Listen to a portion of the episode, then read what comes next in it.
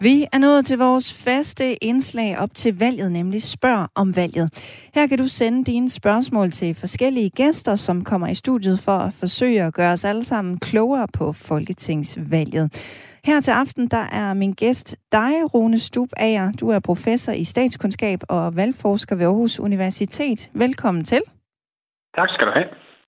I dag er første dag, man kan brevstemme, og derfor så skal det selvfølgelig handle om brevstemmer i aften. Når det kommer til brevstemmer, så ved du især noget om udviklingen af brevstemmer og betydningen af dem her i valgkampen. Så hvis du derude sidder med et spørgsmål til øh, Rune Stubager, så er det lige nu, du skal sende det ind, og det er på 1424. Jeg vil gerne starte med at spørge dig, Rune Stubager. Kan man sige noget om, hvem det typisk er, som vælger at brevstemme frem for at gå i stemmeboksen?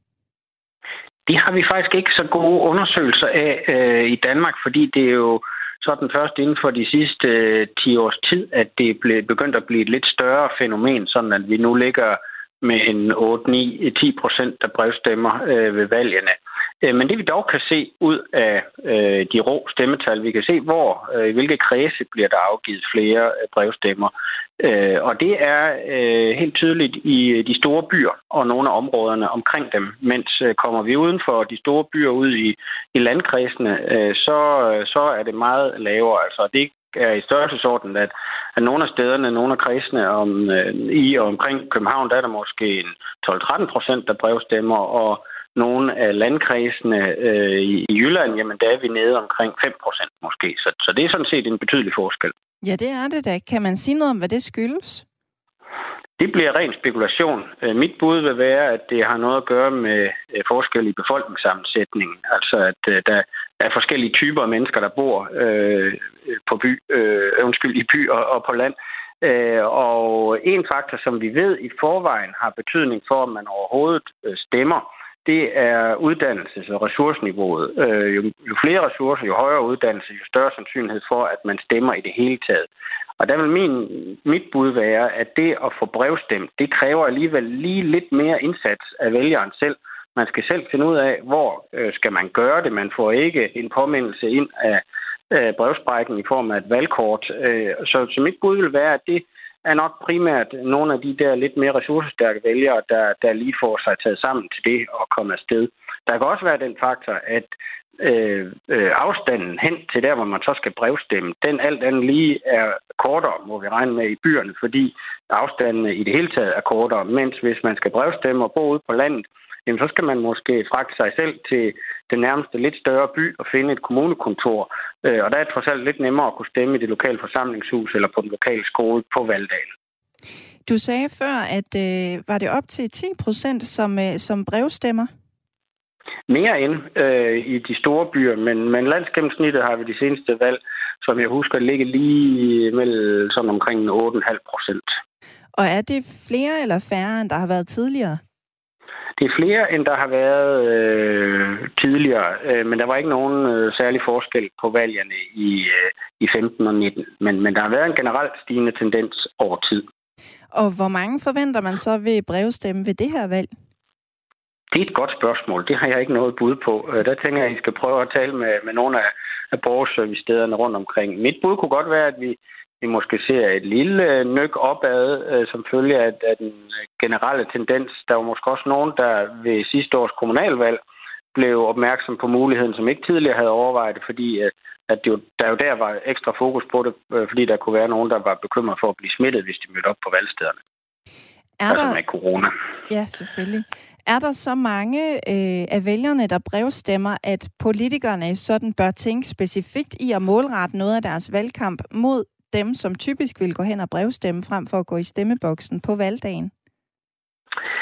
Ja, det er jo lidt svært at sige. Altså sådan i størrelsesorden op til måske 13 procent, der hvor det går højst, det er jo alligevel ikke så mange, når det kommer til stykket. Øh, men man kan da sige, at at det måske understreger, at, øh, at det kan være en lidt risikabel risiko at gemme de allerbedste valgkaniner til sidste øh, uge i valgkampen, fordi øh, der begynder der altså at være flere og flere, der så har brevstemt, og som så ikke kan, kan tage sådan et sidste øjebliks tilbud øh, med i, i betragtning, hvis vi, skal, hvis vi skal sige det på den måde. Ja, valgkampen er jo så lige blevet skudt officielt i gang, næsten lige i hvert fald. Så er det så positivt eller negativt for politikerne, at man allerede kan stemme nu?